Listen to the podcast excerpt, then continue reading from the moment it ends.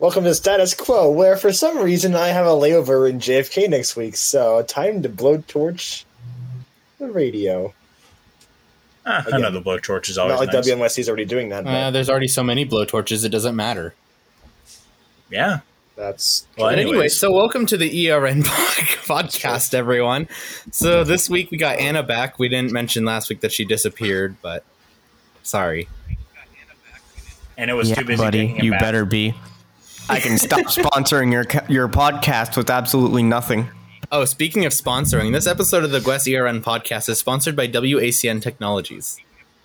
You bet your ass it is.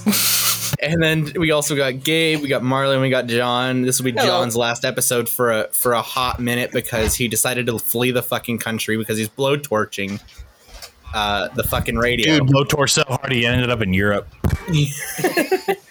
that's Yeah, John will be back eventually, but that's so yeah, true. so this week we'll talk about some random EAS shit that's been going on.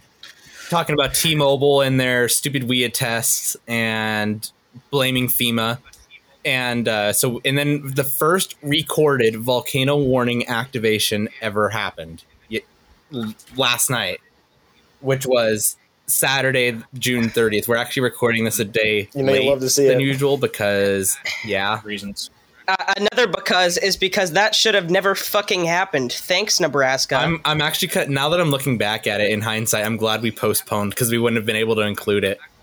yeah. and then um, and then we're going to be doing we're, today's episode of EAS history is going to be a fun one because he what, what we're going to be doing is we are going to be talking shit on everyone Oh because yeah. our topics our topics of the of EAS history this time around is going to going to look in the past from 2011 we're going to be doing a post-mortem on the 2011 test and how fucked up it was and then Thanks we are going WCCO.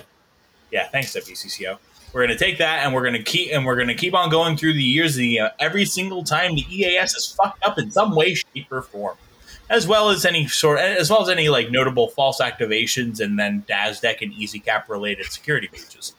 Uh, okay, I would like to. I w- yeah, I would like to make a, a legal disclaimer here. We will not be covering every single EAS fail because there are, frankly, too many to cover. Go We over will the cover the notable ones. yeah, most of the notable But anyway, ones. so let's get started with our first topic in our random EAS shit that's been going on. So, Gabe and Anna have actually experienced this firsthand. T-Mobile doing random WEA tests. Six times. So, what do you guys want to explain? Kind of like at least from your experience, what it was. Yeah, sure. Would you like to So, go, Gabe? Yeah. I, I, I can explain my point of my point of view because I, I have a, I have context a little bit before because I was already awake at that point. You woke up mm-hmm. from it. So, anyways, so I was pulling an all nighter because I couldn't sleep. Thanks, ninety degree weather, and the I heard my phone go off for a WEA test. I'm like, huh, all right, emergency alert exercise. This is only a test. Please disregard. I'm like, all right, cool. Hit okay. Put my phone down. Then it goes off again. Wasn't it like Look three it. minutes later? Yeah. I look at it again. Same message. I'm like, huh. Maybe something's broken. They're probably just trying to fix it. Put it down. Put it down. And at that point, I posted in uh, the ER and participants chat, like, yo, this happened. And I'm like, oh, it happened again. Hmm. and then Anna replied back saying that she was getting the same thing. Now, typically, those kinds of tests don't happen when one person is in Wisconsin and the other one's in Seattle, Washington. Mm-hmm. yeah, The only way for that really to happen is uh, nationwide alert activation. hey guys, I got e skip on my cell tower.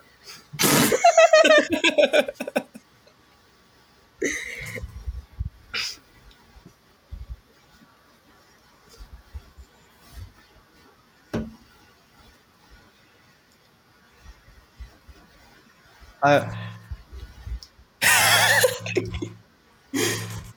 but so after after Gabe messaged that he kept getting the tests, And I what- proceeded is that to go 3:30 onto to Twitter Uh, to that's see five- what's going on, 5:30 and Central, it's blowing up everywhere, 3:30 all over the nation. Everybody's like, "Why is my phone going off for a test at 5 a.m. in the morning?" Because Gabe for, forgot to mention this was at 5:30 a.m. So Yeah, 5:30 a.m. Central. Yeah. So middle of the night. So these tests are going off, and we're we're trying to find out. Oh yeah, and that's by something else the that we have end of the night, These they alerts had were being, sent. Were, they I- were I considered believe it was four exercise tests alerts, but they were live being over sent the air. as By the third one, I had literally basically put my, the, uh, my phone into do not disturb because these are fo- so force bypasses pushes. It's not like you can opt out of have set Yeah. up on your phone. Which so Um, which is why people that didn't have test alerts enabled were still getting them. Yep.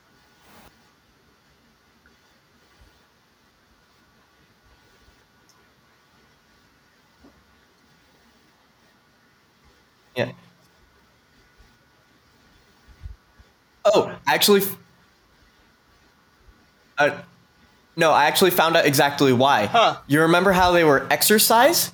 Exercise Ki- alerts kinda don't like fall under the test works. category because they're they fall under a category you can't turn off called exercise. I didn't know this until I was actually do. looking through my phone settings, and it actually tells me that it's a different category of alert. So you just can't turn it off. The only way to turn off exercise alert, yeah. Honestly, the only way to turn I, I off personally exercise just, alerts in is to my just turn off honest WEA opinion, I feel like the only uh, Um, that- organization, That's what Gabe did. You know, um, I wound up putting my phone be able to into issue any into sort of um, alert airplane should be FEMA because, and FEMA only, um, and the I National Weather Service and all the local state Wi-Fi. authorities. I feel Um, like private companies, or not private companies, but you know, companies that provide the cap feeds like Sprint and T-Mobile and you know all that should not be allowed to issue their own alerts. And if they do, they have to use one very specific code. Yeah, and here's the thing. Here's the thing about that too. This what none of these tests were going over IPAWS. Yeah, They were it's being their own sent private thing. It was being sent directly to the phones through using their own tools. which I feel like it's honestly not. I feel like that shouldn't be a Oh. thing because IPAWS should be the only way that these go through. Oh, Mm-hmm. They were blaming it on FEMA. Yeah, Anna, do you want to explain Yeah. that portion? yeah. Uh, jeez. oh, and it gets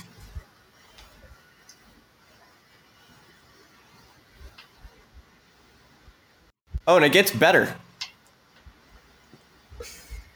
No, no, yeah. So, so basically, what happened is everybody in Twitter started pinging T-Mobile and FEMA, going, "What the hell's going on?" Because these tests are four tests back to back to back within 30 minutes. Um, on I think it was Wednesday of last week. I don't remember. But point is, we had four tests back to back to back, and they pinged both um, T-Mobile and FEMA, going, "What's going on?" T-Mobile then turns around and pins it on FEMA, saying FEMA's the ones who who issues alerts. It's their fault for for this happening, even though. I think it's well known by now that um, ERN has 2:30 access time, to or- said IPAWS feeds. Those alerts were never issued over IPAWS. If they were, every carrier would have gone off, not just T-Mobile. And then I think we But should it also gets mention even that better this isn't just because the T-Mobile. next this is day, T-Mobile as a whole. they so send any two more at sub-carriers, like for 2:30 a.m.. You and Gabe are on Google Fi, which runs on T-Mobile.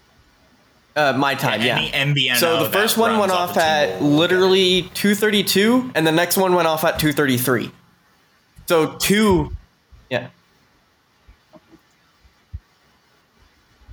yeah, yeah. So whenever we're s- boost. Oh, I should have had my phone on then because T-Mobile, I, I we're got a not phone with saying Jack phone on it. um, the actual carrier service T-Mobile. We're talking the network itself. Mint Mobile. Mobile? Uh, so I believe Oh, Ryan it was Reynolds, T-Mobile, Mobile. TracFone got it, um, Google Fi, Boost. Um, uh, they the freaking uh, what, so, what's the so one with the when they send it up that high, that, that means it had to have probably been sent from a pretty high place of authority. Not authority, but a pretty high place Yeah, Mint, of work, Mint as got in it. like someone so who works all in of like, these car- a main all of area, these right? carriers, they all got it even that, because just they sent be like it over the actual has access to network, the not Exactly, yeah. It can't just Yeah, be it- some random dude at a cell tower. You It's know? so dumb. No.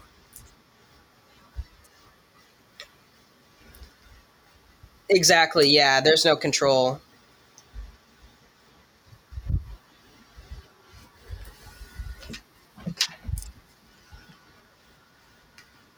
No, because if it's if um, bear in mind the cell towers uh, only relay that information from like a Yeah. So somebody was testing something because here's the thing. Whenever it comes, whenever it comes to this, they were pinning the blame on IPAWS, even though first of all it wasn't IPAWS, and second of all they were saying that these tests could not be avoided, that them going over the air is mm-hmm. inevitable. Here's the thing. If you know You can just have how it as a CAP test works, test. you know that whenever it comes to WEA, you can literally turn it off. Yeah, So there's First of all, you can set it as that you can not an exercise test, so it won't override everything. But you can also like you, you can send it out a proper test alert, and you can also send it in a way where it won't activate your customers' phones. Because you can tell it not to, yeah. Mm-hmm. You you can tell it Yeah, to and I not be think the intrusive. thing that's just They didn't do stupid that, and they dr- like, you know, tried to pla- pin the blame on like, other companies just won't own or up to other it. Like, that's the authorities, thing I don't like about it. which we're not involved in Yeah, this in any way. they would've just said, "Hey, I'm sorry, we did it pinned by in a accident." malicious other than you know making the freaking public alerting system. like you don't just blame the government for that. Like that's not their place. They don't have access to their. I mean, they do because it's IPAWS, but they don't. They didn't do it through IPAWS, so they did it on their own system. Yeah. Yeah. and the government just because. Uh, sorry, so because Anna, you you messaged them on Twitter and you got the response of that it was FEMA's fault.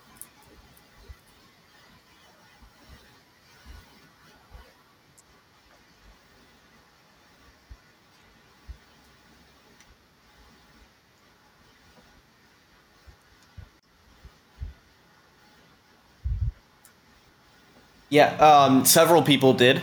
Um, they basically they had a canned response of it's FEMA's uh, alerting You want to system, explain kind of more of what you heard from them?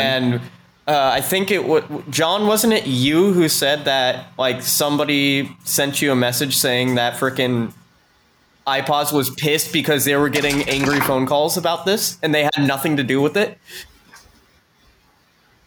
Yeah.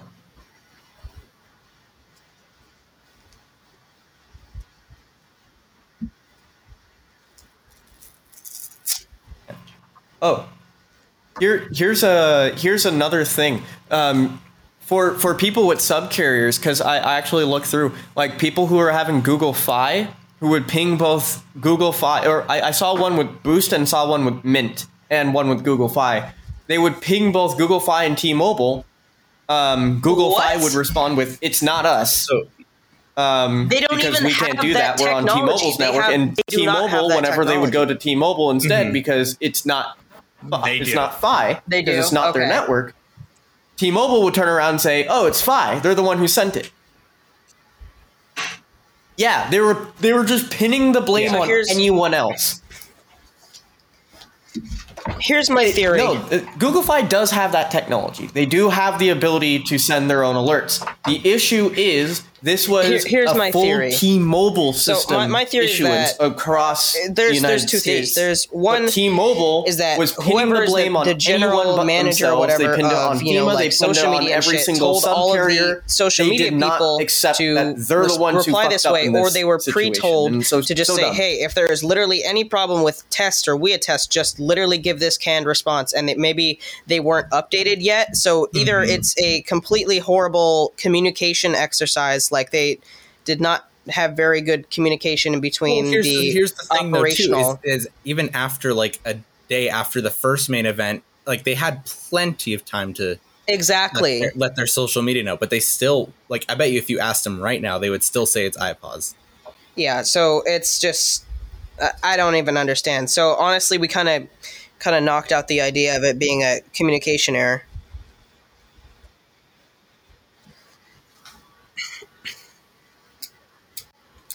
Mm-hmm. Okay.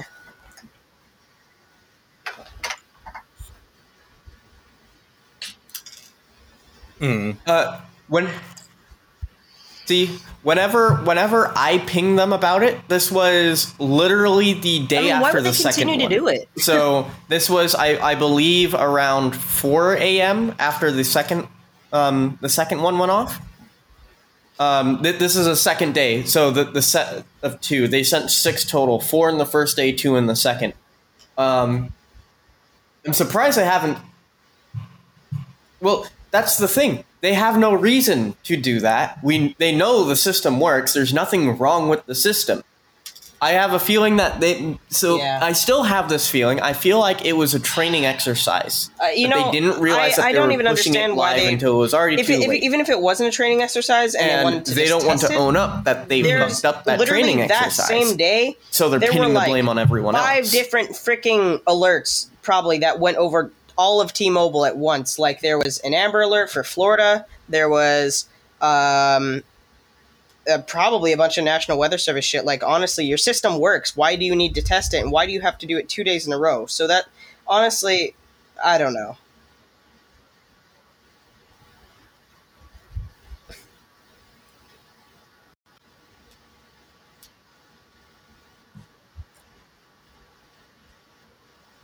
Well, and I also have an issue with how many times that they Well, did test. Like, there's hon- no reason to Honestly, send, I'm not was it, angry like, about them tests in a testing because you know testing is Well, here's a good here's an even thing. bigger point. So when I The first joined issue ERN, when I first, is when they tested it. when I first joined how ERN, they responded I would, to I their would like I customers would be developing my stuff, and I would on. constantly be sending you know test alerts and shit like that. Not like I still Mm-hmm. don't. um, uh, but I, I would always get reprimanded and say, "Hey, if you're going to do testing, you need to have a testing side for things. There needs to be a, a an operational and a testing side." And I'm sure T-Mobile has some sort of smaller like test network that they use for shit. Why not just do that? Why? Why use the operational network? And if you're going to train your employees, why not do it in like a dummy area? You know? It's just poor planning.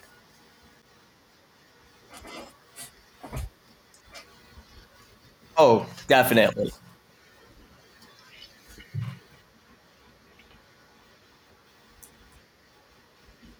No, actually. I mean, d- c- the- whenever it comes to testing, um, I, I like to think of it like the same way that they do testing for. Um, have you ever seen the test facilities for freaking uh, nuclear power plants? Those are really cool. They make an exact duplicate of the entire system, except they don't hook it up to an actual power plant. It's just hooked up to a simulator.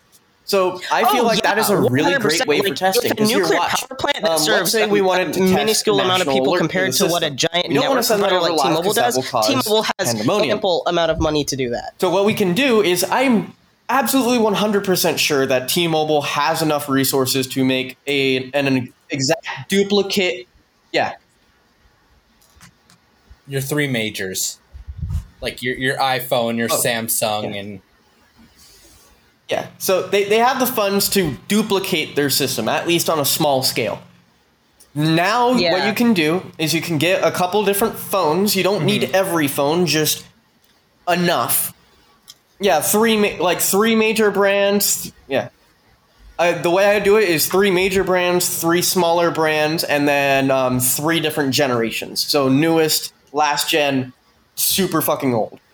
Um, I would do that so I have a nice data set, and then I can connect all of these to this dummy network um, using. Uh, if you're going to be duplicating it, you can use like at least one cell tower, basically a transmitter in a fucking room with its with a different set of um, of SIM code, so no other phone can actually access it.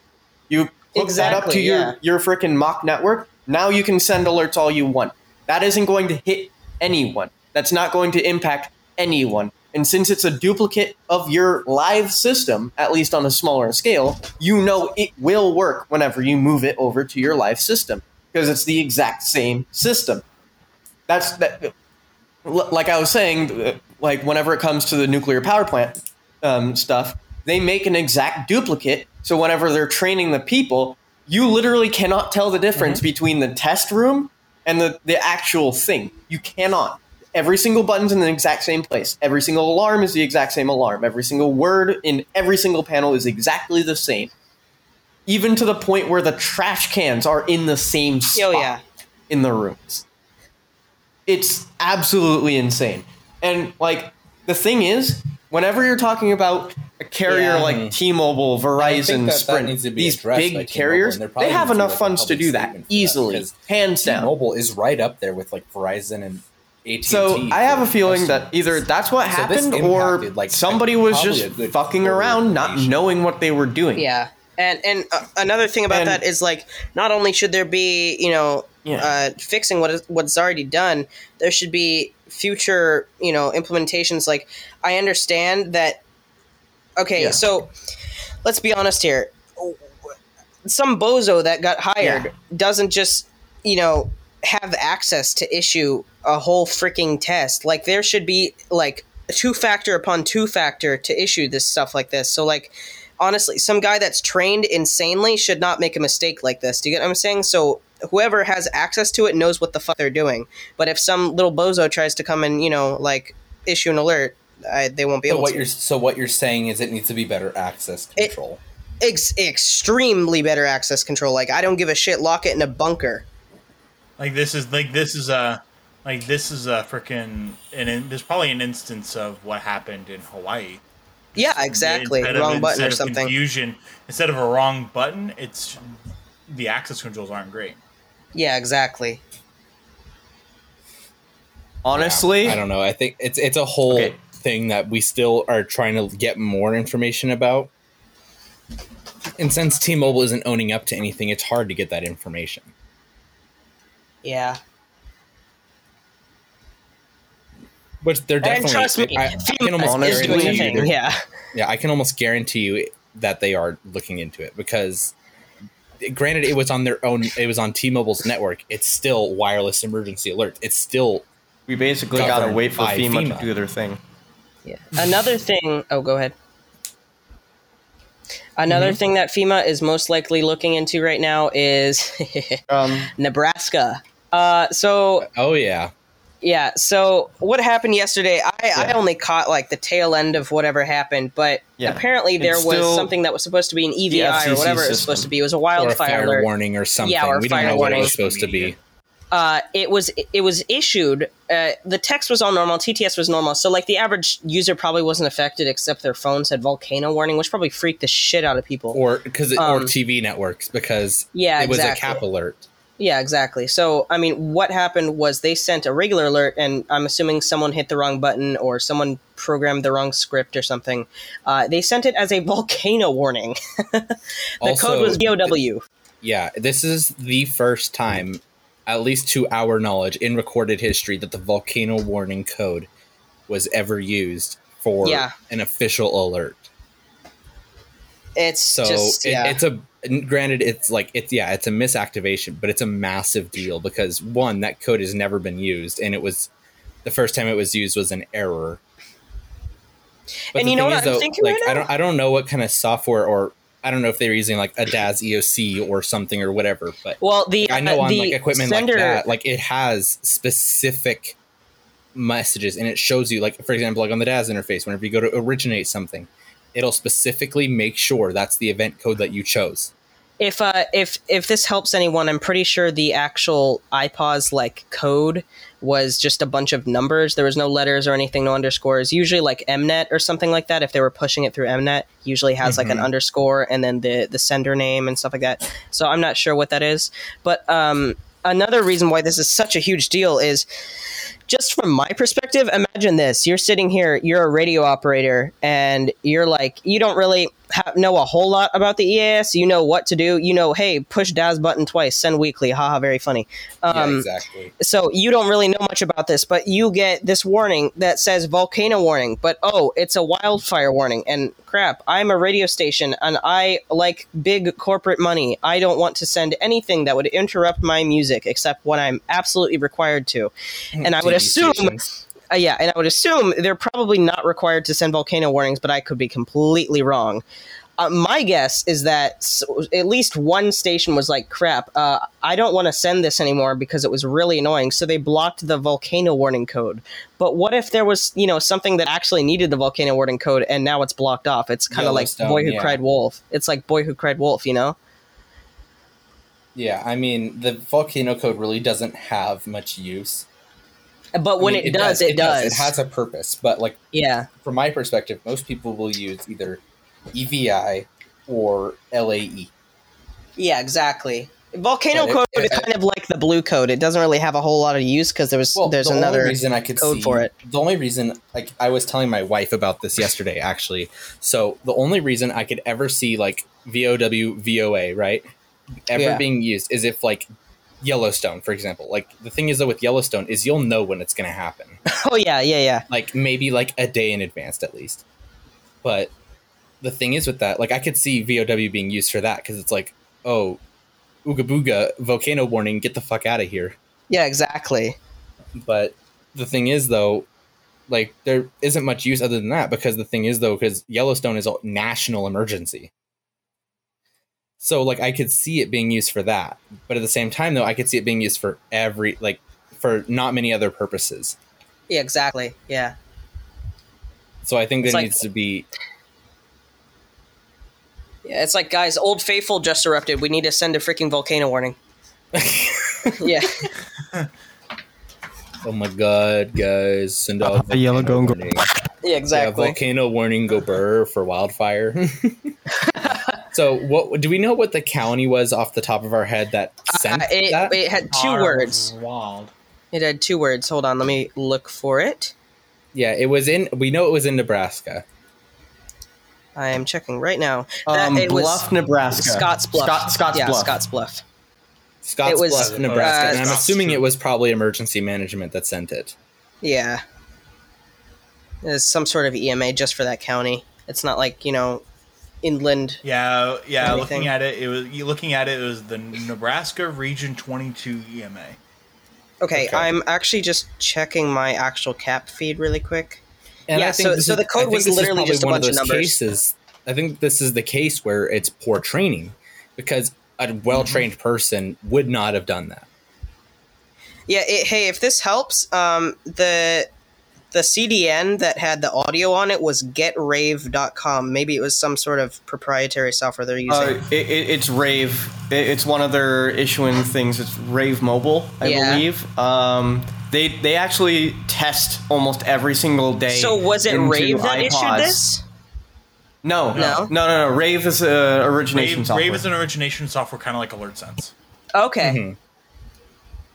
They're they're Um, It's a competitor software for that can communicate that can send two IPAWS open. Yeah. Rave isn't Rave the ones that send like n- daily a freaking earthquake Yeah, warning send, into the dir- they IPAWS test send lab? daily earthquake warnings Yeah. to the TDL feed. Hmm. Huh. That's actually kind of interesting.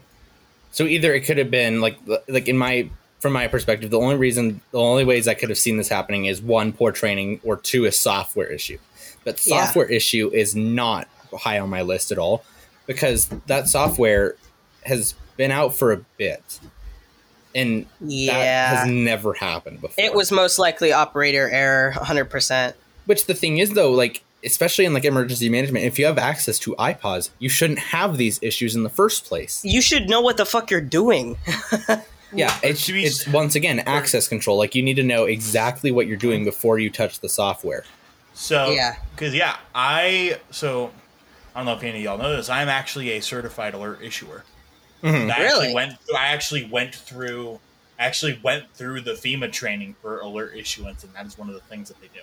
That's one of the Huh. things that they say. That's cool.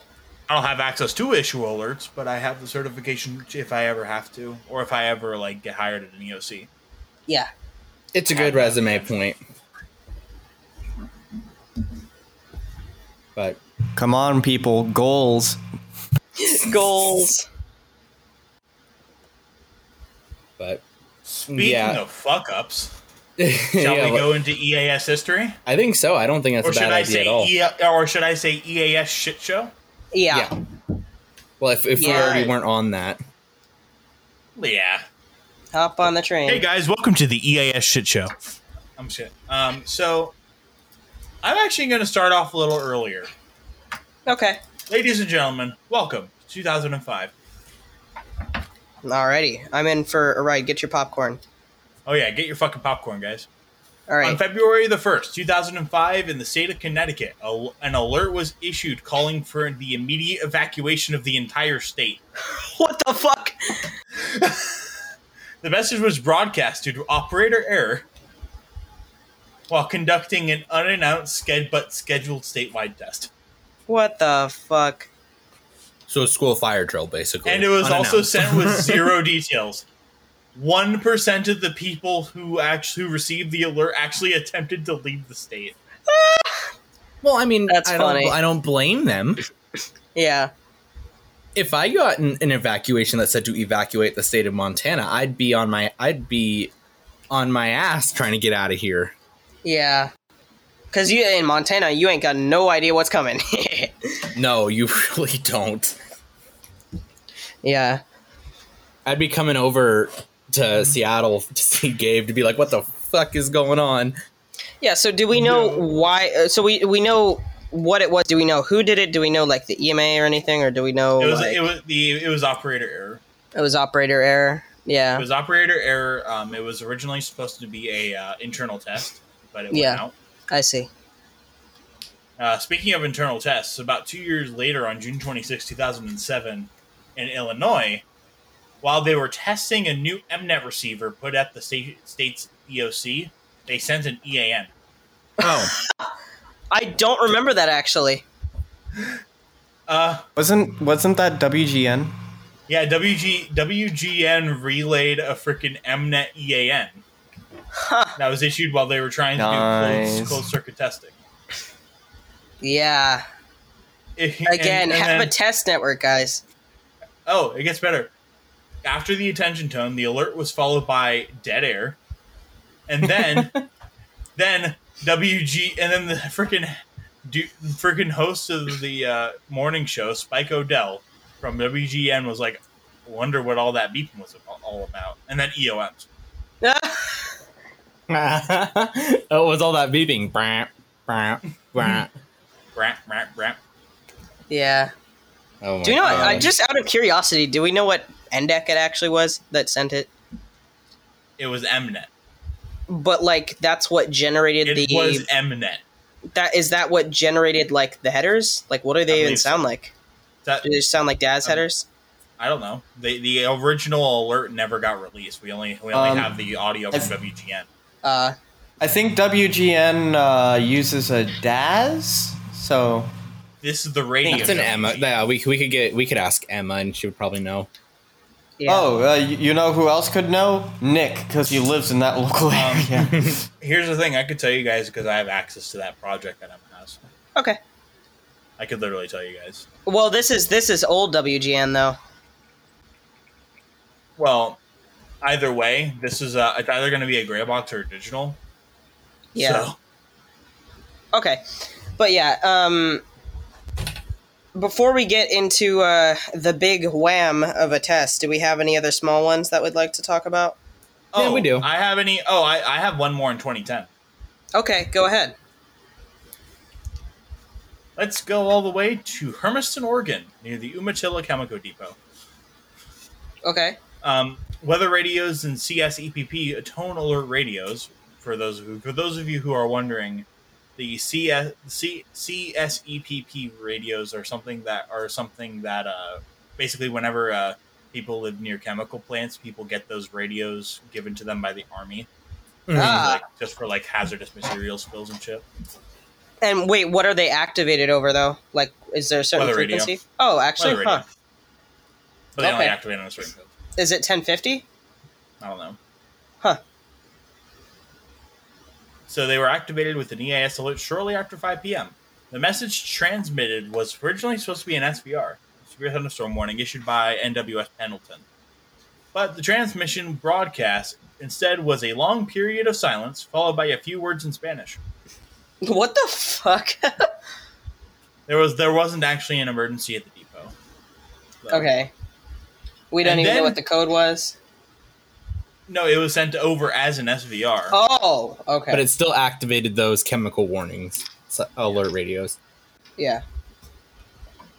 So, and then we have the big kahuna. We have The big one kahuna. that almost everyone has heard about. Ladies and gentlemen, welcome to the 2011 Emergency Action Notification Live Code Test. Mhm. Um, s- so, that test was an interesting one. It was one of the sta- biggest all-time failures, like national failures, I think I've ever heard of. But yeah, so um, most of the people received the alert in a feedback loop. So what a feedback loop is is uh, for those of you who don't know, is when you put an audio when you put an audio device onto another audio device, it kind of echoes a little bit, kind of like this, you know. Ow! That's a feed. It is a feedback loop. But instead, if you but if it's over, but if it's over a period of time, it can. When it's over a period of time, it'll take a little bit longer for it to become a freaking living hell.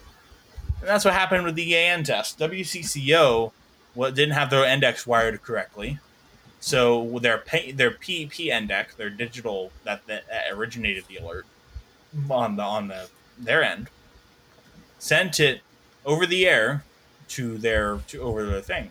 But in front of them them in the air chain was their regular endec. And that started relaying because that because it was using it as a monitor. And then once that happened, the main endec took over. And then that began the feedback loop. Hmm So basically, you you would have heard uh, two copies of the same audio and headers in the first copy of the audio, which actually apparently caused a lot of easies to uh, sell or to activate twice. Because I don't think easies had any filter for that. They did. They did. Okay. It would have came from two different call signs. Oh, and sure, also right. it's an EAN. It's also it's an EAN, and the you can configure the easies to not acknowledge the timestamps. Okay. Yeah. And on top So- of that, another part of it being a failure was the fact that a lot of lazy station operators just completely refuse to just walk over to their easy for two seconds and enable test mode. And another problem is even the people that did, if their easy is activated again, test mode would have been off. So at first you would have seen test, and then you would have actually seen primary entry point, national emergency action notification. Yeah, because the easies only the easies only activate the test mode once. It'll relay it one. It'll relay it once, and then it unticks chest mode. But if it but if it relays again, then Yeah. And I'm pretty. Mhm. Didn't that cause like a lot of mass panic too? eh, No, Yeah. I, I'm sure. I'm sure just the fact that the audio was unintelligible probably caused a couple people to freak out. yeah. But yeah, that's the 2011 EAN test. I guess it's a he's decent postmortem. I feel like they should definitely do another one just to just to see how what the state of the EAS is now with the EANs because I don't Yeah. because I think I think using the NPT event code is um, kind of defeating the purpose. Might Exactly, yeah. At that point, Well, to be fair though, most newer endecs at least will treat NPT as an EAN just without tests. Nope. Or just with you, a test. you have to ex- you have to explicitly configure it to do that. Yeah, Oh, really? uh, I'm pretty sure Yes. there's a lot of endecs that will just literally just relay uh, an It treat- NPT my same index like treat, an RMT. my my endecs will treat it like any other alert. No, really, because I know DASDEC will treat it as an EAN with live relay and everything. I, I I haven't really tested, but I'm pretty sure. I think TFT is also just treated as a normal alert. Uh, I think NPTs are live relay on TFT. Are you sure? Because I well, I did No. try that, but I don't. No, NP. think N- so. uh, here's the thing about NPTs: NPT or NPT or the TFT predates the NPT in for most of their Yeah. firmware versions, Mm. so it'll just treat it as an unrecognized event. Oh, I wonder fair. what uh I wonder what a lot of the uh, GRs do because I mean those are still being sold. Um, they shouldn't exist. Yeah, exactly. um, so whenever it comes to the GRs, um, the NPT falls under test alert. really? Yeah, um, even the, the, the newer versions of the TFT that did actually have the NPT code does the same thing. It falls under a test alert. Huh. Mm. Yeah. Yeah, it doesn't treat it like an EAN, EAN. only- the only The only code that live relays are the EAN is literally the EAN code. Yeah, not even. Oh, Yeah, actually, no. um, TFTs do treat the EAT. I'm pretty sure similar to the No, EAN. no, they don't. Are you No, sure? they don't. I thought I tried it. it's only EAN. I thought I- no, it's okay. only EAN. Trust me, I have two over here. That's true. You're you. right. You're right. Um, um, so the only endecs that can actually treat treat an NPT like an EAN are the um, the Easy Cap and the Sage. And the reason why is Uh, well, also you can technically do it with the DASDEC as well, but not at the I know same level. because I know on on my DASDEC, NPT falls under the national uh, alert node, which is which is Uh. set to do live relay just like an EAN, and it's it's for it's Well- the only codes that fit in there are EAN and NPT. Um, the the the DASDEC is weird because they added that in a newer version, but in the older versions that most DASDECs are on, because I've noticed that a lot of DASDECs are on the older versions. It wasn't like that. It was only EAN and EAT in that filter. Um, the reason why, and here's the thing, you can't really change it either. Um, on the older models, you would have to upgrade, but on the Sage, you can just drop it into the same filter as the EAN, and uh, and I believe it will auto relay the same exact way. I need to check up on that. But with the easy, the reason why I can say the easy cap can treat it like an EAN is you can make the easy cap treat every alert like an EAN. So Ooh, can literally make the Super easy cap- thunderstorm warning. no, you can literally make the easy cap live relay every single alert. It's literally and easies check are box. fast too. Don't they go off like insanely fast for uh, EANs? I haven't tested the cap for EANs, but the Easy Pluses relay fucking relay EANs like instantly. Yeah. Like you hear the like you see the first you you play the first header and boom it's sending. yeah, it's kind of crazy. I've never tested the DASDEC on it, and I don't plan to. But I do we know how fast that one will go off? I haven't tested it. Maybe we could take that I should Off- I should test take I my should- I should- deck yeah, offline later. Yeah, we should we yeah we should ta- we should uh, take a look at that. Um, Yeah, I'm down to do it after But- this recording. what if we, uh, w- uh, just to cur- out of curiosity, what if we set up a couple dummy streams and like Gabe, you hooked your Easy up and I hooked my TFT up, and we made like actually- a little EAN actually, relay chain. We we EAN tested we EAN tested Anna's easy using the broadcaster. That was fun. Yeah, we'll we'll have to talk about this later, and we'll we'll come back with the results on the next episode. EAN But yeah, tested my easy with the broadcaster with three different firmware versions Mm-hmm. that were pushed to the easy um, via fucking um, over the over internet. the over the public internet from a virtual machine. Yeah. yep. If you want to talk about barely scraping by, almost freaking bricking an endec, that's how you do it. But yeah, so do we? Oh, next so, time, oh, I was thinking of double netting it ne- next time. so s- with the is there much we want to talk about with the with the EAN test? Because I'm I kind of want to move on to something I, I know a little bit more Oh, about. we got we got well, I got plenty. all right, Because go in, ahead. in the in the timeline, I guess KRTV would be next. Yes, it would. I I actually have a treat for the listeners here. I, I in the have, year 2013. I have the uh, the message loaded in Riverside without the tone, so that we can give like an example of what it sounded like. okay, go ahead. Um, meanwhile, several stations in Great Falls, Montana, and Marquette, Michigan, had hacked up DASDECs. And guess what? And guess what? They decided to play. They could have the choice of any message in the world, but Cam, they decided to play the following. Yeah, it was a uh, it was a code for a local area emergency, and it had this audio here.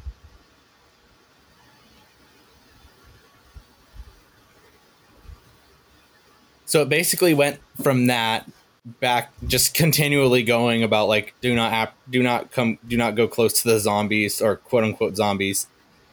But yeah, and then there was actually a few false activations because of it. On top of Really? even, even like when Yeah. when news stations were covering it, yeah. They played the headers.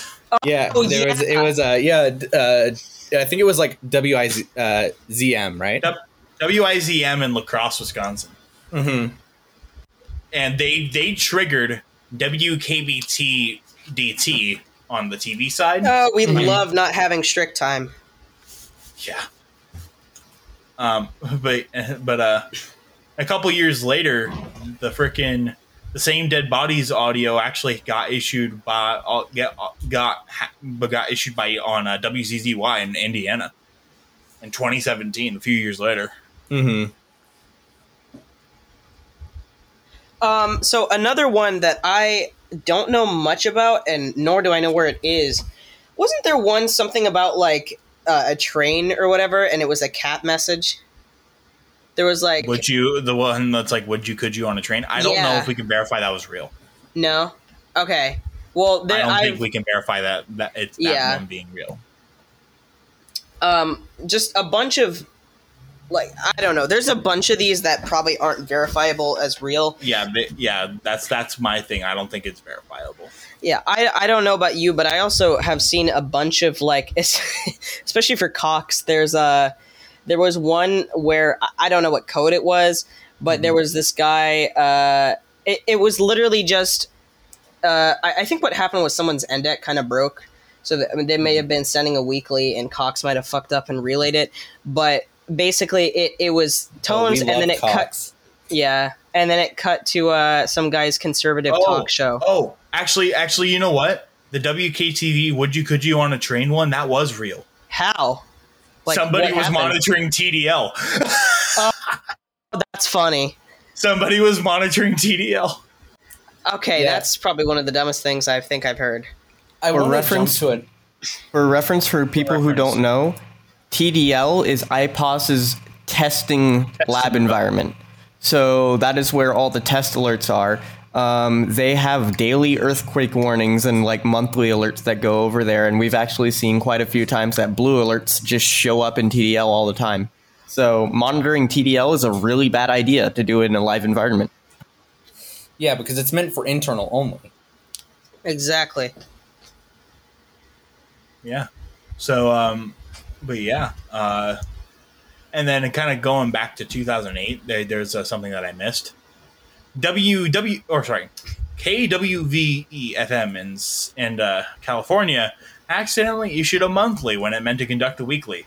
Ah. Furthermore, the dude aborted the alert by shutting off their NDEC Oh my instead god. of sending EOMs oh, causing that is horrible. everybody because ca- causing everybody to broadcast their programming until they took their NDEC offline.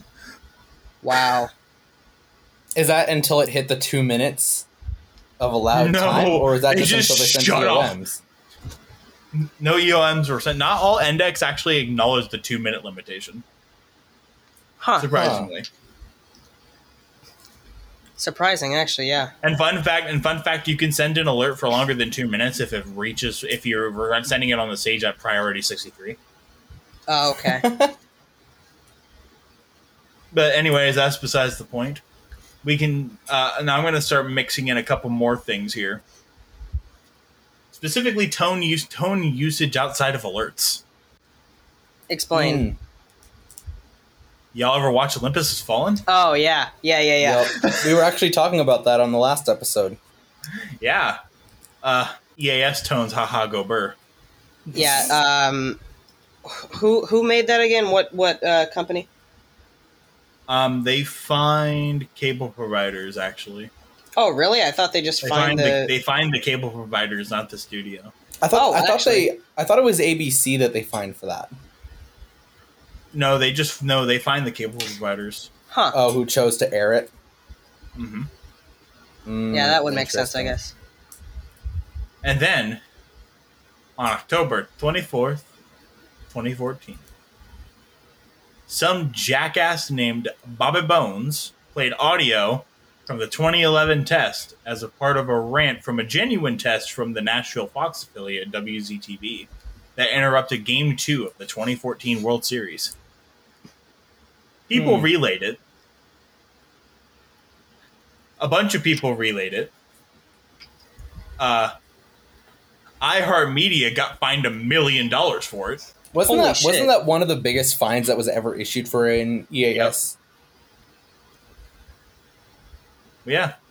Um, And then they what- were also ordered to implement a three year compliance plan of removing all EAS tones or similar sounding noises from its audio production libraries.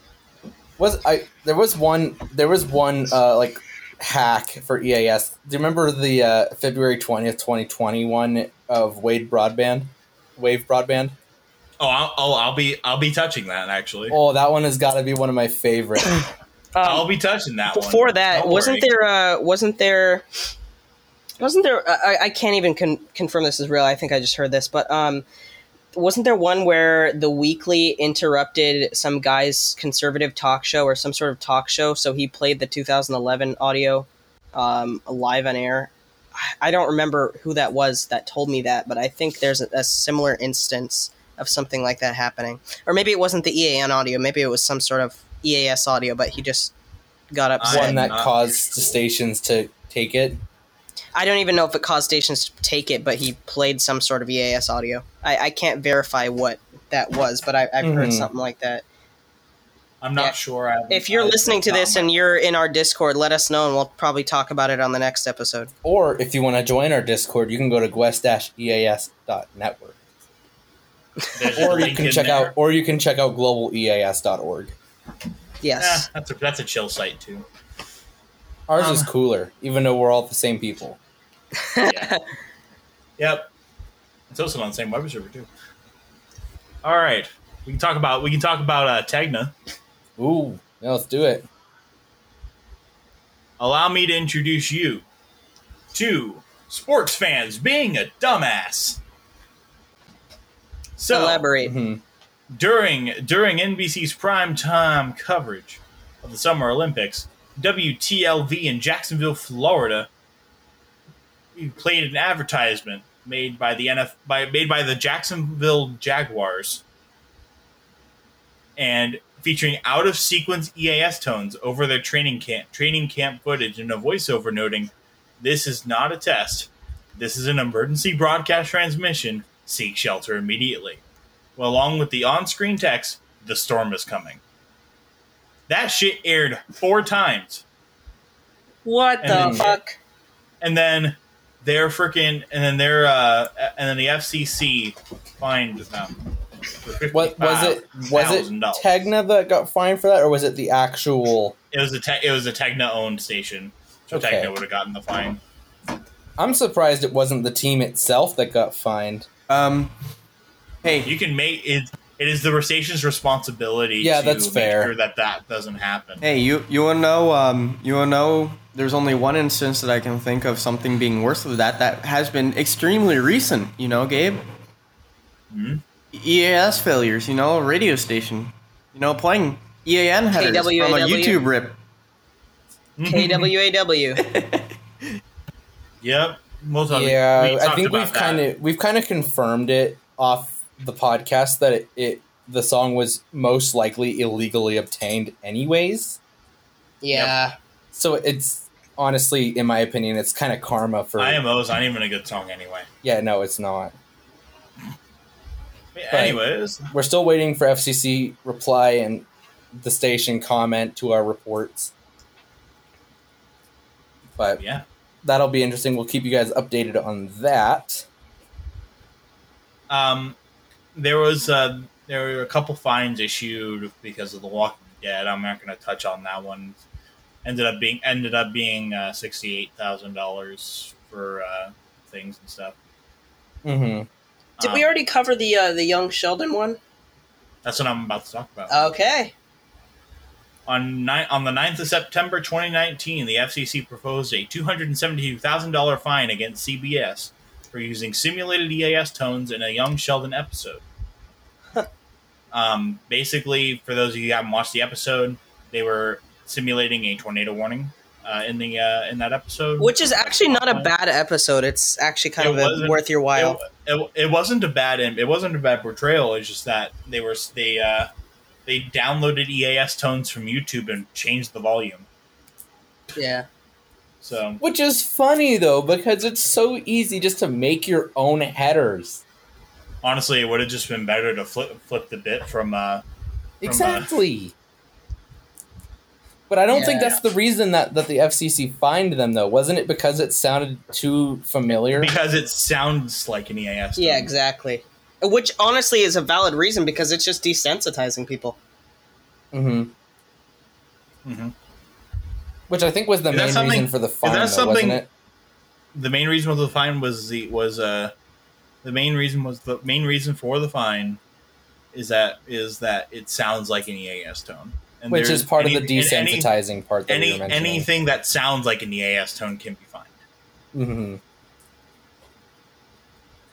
And then on April 7th, 2020, the FCC proposed a fine against a New York radio station, WNEW, for the use of the attention signal as a part of a skit discussing the NPT held later that day.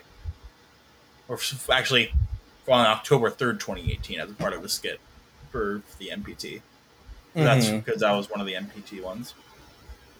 Um, there are a couple more. They, there is a "Would you could you on a train" incident that I did was able to find.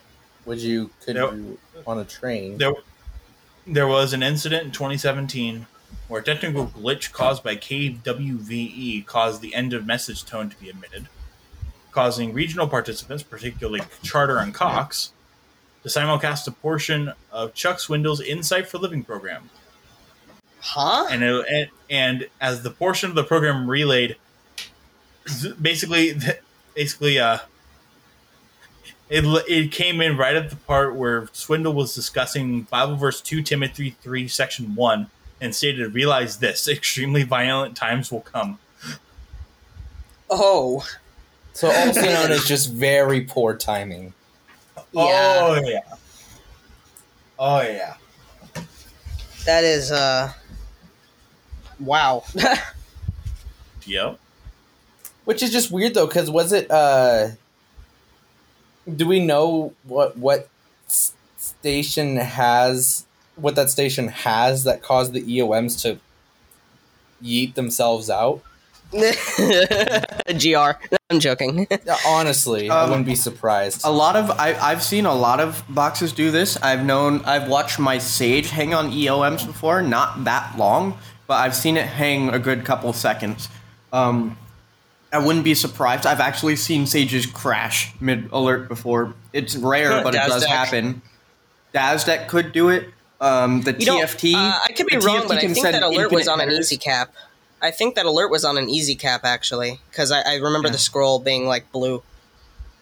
And then uh, the last one I'm going to touch on for EAS history today is a is, is I'm actually going to touch on two one two of them. One of them that we mentioned earlier, which is the Wave broadband hack, and then the last one being the Hawaii false alarm. Yeah, that's another huge one. Uh, I mean, most people they either think of the 2011 one or the Hawaii false nuclear alarm thing. yep. That's usually what they think of, or the purge, which I hate. I hate that people associate EAS with the purge now. Thanks, the purge. Yeah. But yeah, so on February the twentieth, twenty twenty, the uh, the Easy Caps owned by Wave Broadband, which is a Washington State, uh, which is a Washington State-based cable provider. There's they're a small cable provider in certain regions of our of our state. They're, oh, Mhm. most well, most of our stuff is actually actually like been on the western side. It's mostly Comcast and Ziply, and then on the eastern side, it's uh, Charter Spectrum. Mm-hmm. Um, Rip to Wave the- Broadband's Wave Broadband's pretty small. Wave Broadband's pretty small. Um, and about 3,000 of their customers received false alerts, including a radiological hazard warning, which contained, and they changed the CG and the cap text to be a bunch of memes. What? And one of them, and one of them suggested that the provider change their passwords. okay. Uh, okay. Publicly That- forward EasyCap. Yeah, because the thing is though, like it's like even like all digital index nowadays will tell you like, hey, bitch, change your password. the Easy Easy Cap Cap does. No, I thought the Easy Cap does that, doesn't it? Um, Because Nope. Um, but actually, since then, the newest update of the Easy Cap does force require you to change the password, but you can change yeah, it right that's a- back. You can change it right back to the why would you? default. Why? Why Um, would you do that? You are so dumb. You are Daz- asking for a fine if you do that. The I guess, that- I guess oh, if you do that, I guess it's more of like Oh, a oh, it- I don't want to lose my muscle memory to the oh, password. here's the thing. It is now mandated by the FCC for you to have a different password from the original due to situations like that. Yeah, which is why when I first got my dad's ticket, it required me to change the password out of the box.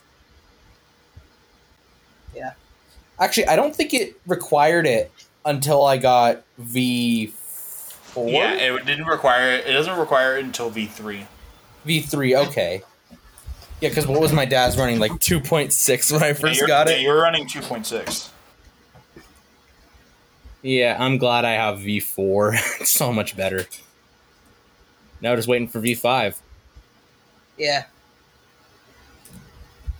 But So about the uh, Yeah. the Hawaii scenario. Lead us in on that. I, I wasn't there. My dad was there for that, but On January 13, 2018, at 8:07 a.m. local time, the Hawaii Emergency Management Agency mistakenly issued an emergency alert warning of a ballistic missile inbound threatening the region, which claimed to not be a drill. Was it, was it issued later. as a wasn't it issued as a civil danger warning or yes, it was. okay? It went over uh, TV, radio, and phone, so pretty much all EAS. it didn't went really. over IPAWS. Sirens never activated because that's a completely separate system. That, Um, that requires a couple phone calls. Yeah. Um, 38 minutes later, it was announced by the Her- the Hawaii Emergency Management Agency as well as the Honolulu Police Department that the alert was a false alarm. The incident came amidst heightened concern over the possibility that Hawaii could be targeted by North Korean missiles. Mm-hmm. And the basically, Well, that the thing The- is though the- that was that was right at like the height of the United States was- and North that Korea situation. that was right after freaking. Uh, that was right after uh, Japan's act. Uh, Japan's whole thing where they Oh, practically yeah. issued their own EAN. There was uh, a For- bunch of videos for, uh, of J Alert going off on, on there. Dude, J Alert went off hard. Yeah. yeah because Yeah. of the whole North Korea thing, right? Hey, yeah, fun no, fact. North Korea launched missiles o- above Japan hey, fun for random missile tests. fun random fact. Uh, parts of Okinawa use Whelens as as their J Alert sirens. Nice, I guess. Yeah. I I don't know why I just had to say that. Because you're a nerd. nerd. Nerd. Yeah. But yeah, that's that's kind of all the the big ones. I mean, there's there's a bunch of small ones, but it's like Dude, yeah, can't there's a shit ton. you can't even cover Way them too, all in one day. way too many to cover in a single episode. Well, I wouldn't even say I wouldn't even say a single episode. If you go to the FCC's site for emergency alerts, they've literally got a, a page specifically for like reports against emergency alerts and stuff. And there's like 700 items in there. Yeah. Yeah. Granted, it's maybe not, great. all of them are false alerts, but I, that's just reports that the FCC is investigating. Because you know, someone could report it as a false alert, but then the station could be like, "No, this was real." But the FCC, they still have to investigate it if someone complains about it. But it's definitely worth your time to check it out. But yeah, I I don't know. Do you guys want to? Is there much else you want to touch on, Gabe, or is that is that about it? Yeah, that's about it for my part. Is there anything else you all want to talk about? We could move over to jazz stuff again. I mean, so I could give an update on that. So we're still waiting for the end of the month because today is July thirty first. But tomorrow, I will be getting in contact with Daz and seeing roadmap stuff on the Daz three. So we'll cover that in the next episode. But supposedly tomorrow, August 1st, will be the day that Dazs start to ship out. So we're excited about that. Because it's got to be. It, how long has it been since someone has released a new encoder? It's been a hot minute. Yeah. Yeah, definitely. Who was the last one? Digital Was it? released the Easy Cap. And we all know And how that one been turned a- out. And, and that has been a minute. Like Easy Caps have been out for a hot minute. Yeah, because uh, the digital hasn't had a major hardware revision at all, and they've been and that's been out since twenty seven or tw- sorry, not twenty seventeen, two thousand seven. Yeah. Mhm. Honestly, if I were to guess who would be next, I would say it's probably Sage. I don't, I don't know, think- man. I They don't got think their time- I don't think they will. They got their I- I flagship just released the product. I don't think they got their flagship product. I, I really don't think they're going to do much. Well, I, that's I could the be thing, wrong. though. Is I mean, it's been so long, but the same No. thing though is the gray box has lasted forever. Here's the thing. Um, no, whenever you look at it, the gray box actually didn't because the gray box was was um, yeah, the gray box was actually kind of short lived. yeah the gray box was overtaken by the digital in 2007 and it was it was Oh, made that's in fair. 97. So the gray box, the, the Yeah. blue box has existed for a long time. And here's the yeah, thing. the blue box has outlived yeah. the freaking gray uh, the gray box. Not only I'm just I'm just years. hoping that not only is it just Like It's it's only gonna be Daz, buddy. It's sadly only gonna be that's- Daz. Yeah, but that's the thing though, is I would hope that, you know, more companies would try to take advantage of the competition ability there. Well, that's if there's the only thing. one person releasing new things, Sage such as is Dad. the competition. maybe Yeah. if Sage made a more TV optimized endec, maybe Yeah. something like that. But and I would not- I would enjoy to see that though because it's competition. Here's the thing. Uh, here, here's the sad truth. The emergency alert system. The reason why you're not going to be seeing any like the, the Daz sorely needed this upgrade. It's literally a PC from the from the early 2000s. It sorely Yeah. needed it. Like a lot of Dazs were running still in 2022 32-bit software. So don't even get me started on the GR CAP-DEC. Oh yeah, but the DASDEC is really old, and it needed a freaking hardware revision because it's hitting them to the point where um, a lot of their dependencies that the Daz relies on at this point has actually they don't make it for 32-bit software anymore. They had to and upgrade it's to 64. super insecure to have like outdated Yeah. stuff. Extremely insecure. especially nowadays. So basically, Daz, this was really only Daz's option. They needed to make a new product for for people who had the older version and say, "Hey, you should get this new one because this new one solves all of our security issues and our outdated stuff with the old one."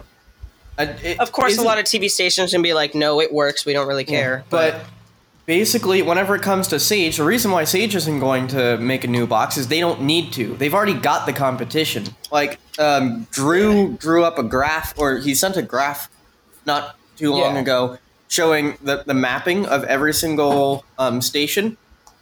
Um, legitimately, It there was out of are so 5,000. many. Yeah, the, out of five thousand, it's like wasn't it like eighty plus percent of them are blue yeah, boxes? it was. Why would they was. but that's in, replace it. that's in that's in radio, isn't it? Or is that No, that's radio That- and TV. That's radio and TV.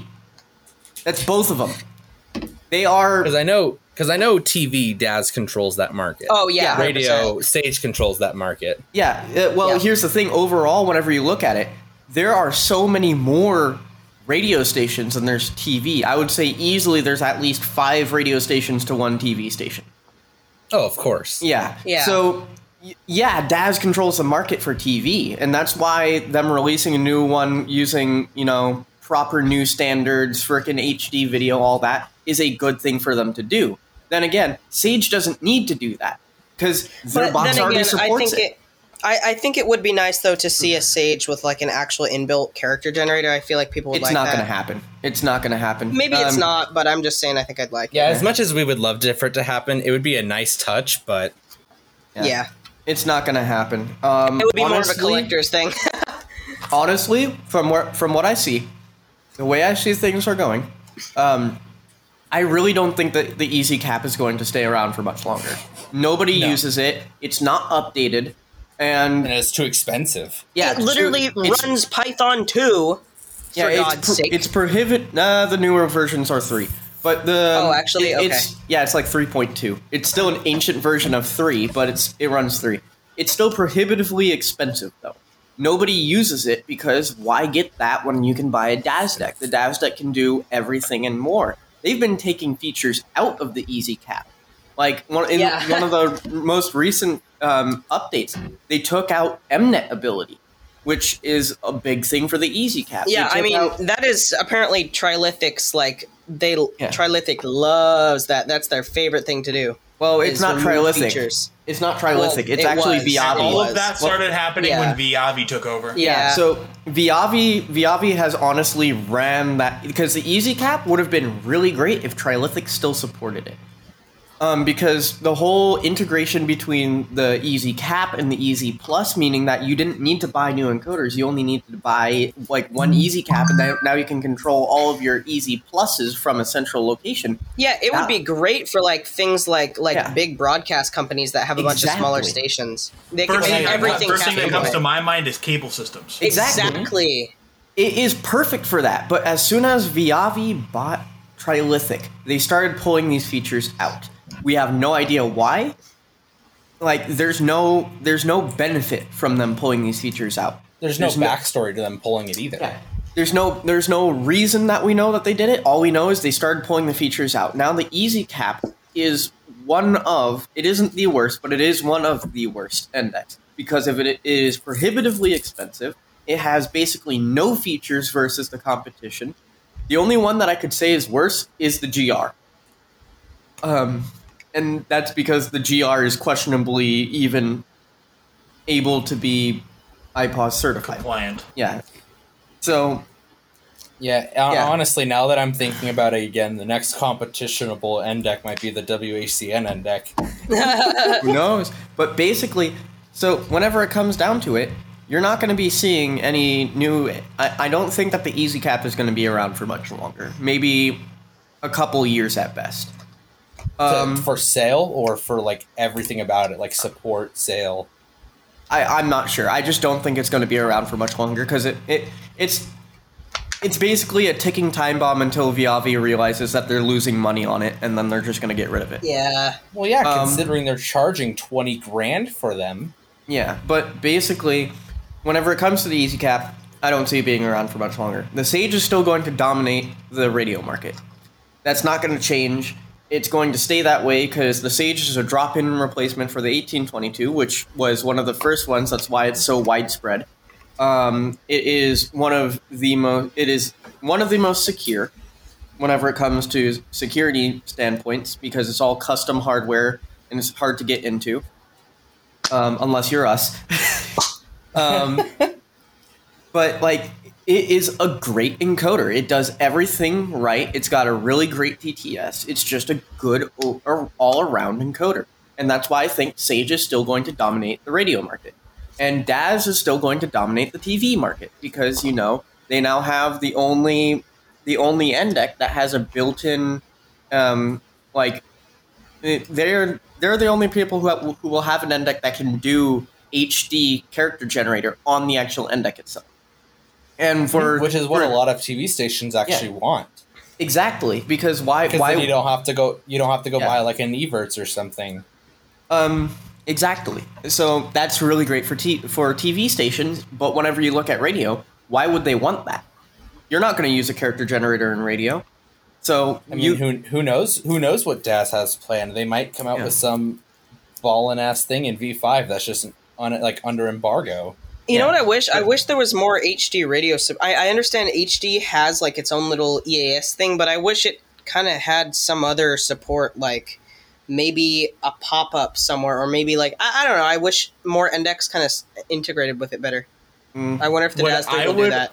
What I would love is more widespread adoption of Sirius XM's push system because I don't know if you guys are familiar with this, but on certain but on certain like high high trim cars. Yeah, my mom's have car has that too. They, they have like they have Sirius XM Travel Link, and uh, what that does is that whenever you're hopping on a road that's like has traffic, it'll send traffic alerts to your car. Uh, whenever we had a tropical storm warning, my mom's Volvo uh, showed up a tropical storm warning from uh, Sirius XM. Yeah, I wish that I wish that could be used a little bit better. Yeah. So Or more so widespread he- is- adoption. That kind of sounds like cap over satellite. It kinda is, really. Decodes it. Yep. Sirius kinda XM is. knows But- it and sends it. Yeah, because it kind of sounds, you know, yeah, because that's kind of sounds like oh, like It's just push oh, your cap, car is really. decoding. Yeah, It's push cap. it's a push notification that uses cap. I wonder if we could someday build a decoder for that. we already not. built a decoder for NAD, so it wouldn't be that hard if it is push cap. Well, yeah, but it's probably hella encrypted. Well, it's getting Eh. sent over the. It's you're getting sent over the over the pre-existing connection for the music side. Yeah. Mhm. So I guess as long as you can get into a Sirius link, Now, I now, should I buy a freaking Sirius XM receiver? Do it. I have one. oh, do you Do it. actually? You, You should won't. hook it up. No, it's in my car. Oh, okay. I was about to say. But uh, I'm Uh, assuming. I- I well, I'm a- assuming it wouldn't be that too, hard to it- get into. I have I have one of my car too. It's just not a. Uh, it's not a travel link enabled receiver. It's just for music. I would assume mine is because I drive a 2021. I'd have to look into that more. Here's the thing that I hate about Sirius XM. This is going to be a little bit of a tangent, dude. To cancel Sirius XM, if you don't want it anymore, you have to sit on a phone call with them. Yeah. You have to call them, and they're gonna be like, "Oh, but you the, the things and stuff. Why don't want? No, no, don't leave us." Yeah. And they'll try giving you a bunch of deals and shit.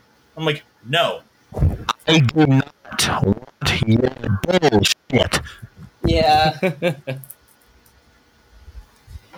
And you know, it's just it's just like, ugh. uh, do you have to have a subscription to get Travelink info? Yeah, it's an add-on sub. Yeah, Oh, is it subscription. actually? It's an add-on subscription to. That's the, uh, ridiculous. you would think that for emergency capabilities, that should be Yeah, free. exactly. That's almost like fear mongering. Like, pay us if you want to stay safe. kind no because that because that because it kind of reminds me of how like they should take from like from from like carriers like you are required by the FCC to allow 911 calls even Yeah, if they're not a subscriber to your network Yeah. And you are required to send WEA. exactly. Even if they're not Yeah, subscriber. exactly. if as long as that phone can connect to your tower you're required to send WEA Yeah. Yep. I don't know I think SiriusXM could probably get their head out of their asses for that Well, I think I think they're definitely getting their head out of their asses. They're going way more into streaming now because people are now now people are realizing like, oh shit, cars aren't go, coming with Sirius XM anymore. really Oh, shit, how the fuck are we gonna make our money? that's a thing Yeah, that mo- cars yeah, are dropping mo- Sirius Uh, especially newer ones like you fucking you don't see Teslas having Sirius, do you? well uh, yeah that's fair Tesla only like the big only like the big brand have only like the big brand shit has Sirius, but most people are gonna be using CarPlay anyway. yeah, Yeah. that's or what I Android do. Auto. Yeah. I have Sirius, but that's because I got like it's like four bucks a month for me, and I was like, Ah. if my CarPlay stops working, which it does occasionally, because the Android in my car isn't the greatest, and sometimes it just likes to bork itself, but I can still use Sirius. Yeah. Dude, honestly, think- every honestly, time I can- I always I- listen to FM terrestrial over Sirius. Like I I I will not listen to Sirius unless I absolutely have to. Like when I went See- to the Keys, I listened to Sirius. See, that's the thing is, I would rather listen to Sirius than FM, but that I guess that's Really? just subjective. I, so guess that's my- just I have- subjective. so my rate, so I actually do have a Sirius XM Connect vehicle tuner in my car. Like I can act like I can go over to my car right now and activate Sirius Yeah, if Yeah. I really wanted to. Well, here's the thing, Cam. I also live in a very uh very like urban area. And Yeah, I'm not like in living in bumfuck nowhere, Miami. Montana. Yeah, I'm not in bumfuck nowhere, Montana. So you know, I actually get shit. and my shit fair. isn't a bunch of loonies on the radio. I'm just kidding. if you're from Montana, we love you. No, it's KUFM sending an alert for all of the country, is what it is here. Yeah. Honestly, I Also- would, I, I wouldn't mind giving Sirius XM another try now that I'm now that now that I'm gonna be driving a lot more. We should get an ERN Sirius subscription so that we can get shit from them. Multi-car. Well, yeah, yeah, yeah. Well, I, I so here's the thing. I actually do have a freaking car adapter and a uh, and a I I'll act. Oh, sorry. Correction. I used to have a car adapter. Oh, what happened to it? It's time to get serious about serious. uh, what happened to it was that I threw it away after I got my Connect vehicle tuner on my car. I see. Mm, that's fair. Um, I guess if but- you don't have a use for it. yeah, I don't have it because I don't have a use for it, right? Um, no, what I was thinking of doing is for a while is freaking freaking live streaming the Barker channel. Yeah, Mhm. honestly, I Monitor. that's what Iowan does, but I just checked and it's down. But yeah, so I guess that's about it for this episode. Unless you guys really have anything else you guys really want to talk about, but I think we covered all the big stuff for this week. Uh, so yeah, yeah. we did. What do you I'm want to going- talk about? I guess we can tease next week's EAS history, Gabe, if you have any idea what you're going to talk about. Uh, you'll have to get back to me on that one. I actually don't know. Tune in next week for EAS history. E- E- instead of EAS history is going to be EAS present. Um, yeah, we're going to talk about the present, like state of EAS. Because I covered most of it, most of the history already. I would like Yeah. to. So- Uh, I would like to help lead out this episode by saying "fuck you, T-Mobile." If you wake me up in the middle of the night again, I'm gonna have to talk to your lead engineer and tell him a few words. Yeah. And I'm assuming fuck and you are going to be in that statement. A few of them. Ah, okay. well, all right then. Well, hey, everybody, thanks for listening to the ERM podcast. If you like what you're hearing, go ahead and uh, subscribe and like it on whatever podcast platform you want. And uh, yeah, I will. Uh, we'll we'll see y'all next week. Quest, Yeah, e- see ya. quest-es.network. Go. Now. Go. Sponsored by WACN Technologies.